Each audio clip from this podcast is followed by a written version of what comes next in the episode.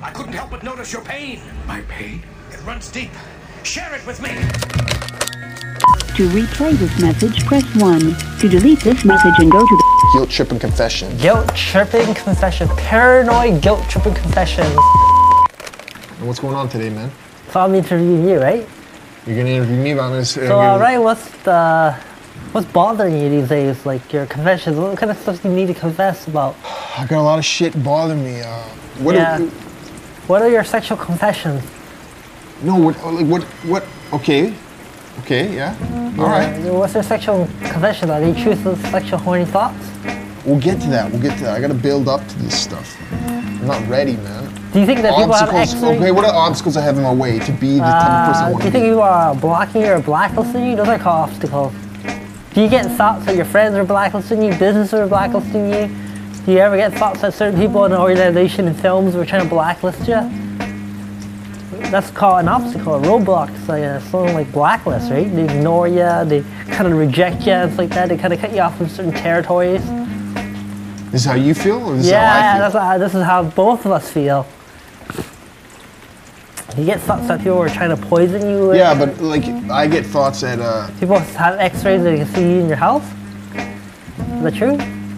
oh yeah, You feel like there's some kind of a gotta build up to spiritual. that. Do you think there's some kind of financial, spiritual watchdog over you? Do you think that when we go out in public, there's cameras trying to conspire against you? You go to like a cell phone company, and then if you go to a different cell phone company, they have a camera that could make sure that you don't conspire or exploit information from the companies and take it out to uh, white collar crimes. Do you ever get thoughts like that? They're monitoring Ryan on a.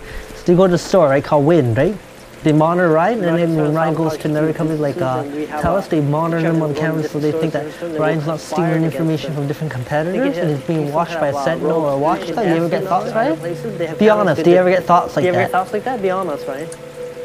I get very specific paranoia, usually in my house, We around think- people I know, at a party. When it hits me, yes, it's very specific, but I gotta build up to, uh, building up to that story. Um, Do you think it's mild or extreme? Be honest. Extreme, right? when it hits, it's extreme, but it doesn't happen as often as it happens to So you. So when it hits that extreme, uh, do you think it's a chemical imbalance or environment or just both?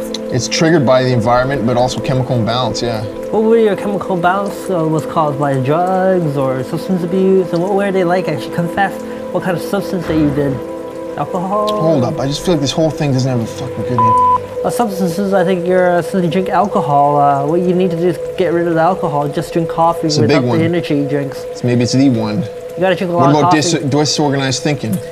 Disorder, I think you gotta practice and start improving your communication skills and do role playing with other people that have. But you know what? You know why there's disorganized thinking? It's probably due to alcohol. yeah. Alcohol hangovers. Depression. I'm also on so many meds, I'm medicated beyond reach of uh, sadness. Okay, th- this is it. drugs. One obstacle I think that's holding me back, which I think relates to the whole reason we're doing this podcast right now, is called guilt tripping.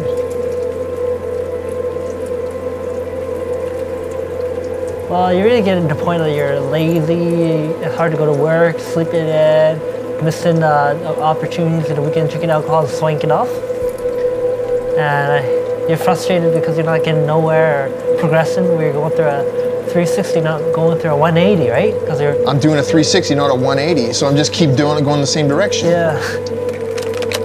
To replay this message, press 1. To delete this message and go to. You to want to confess the head, the real paranoid.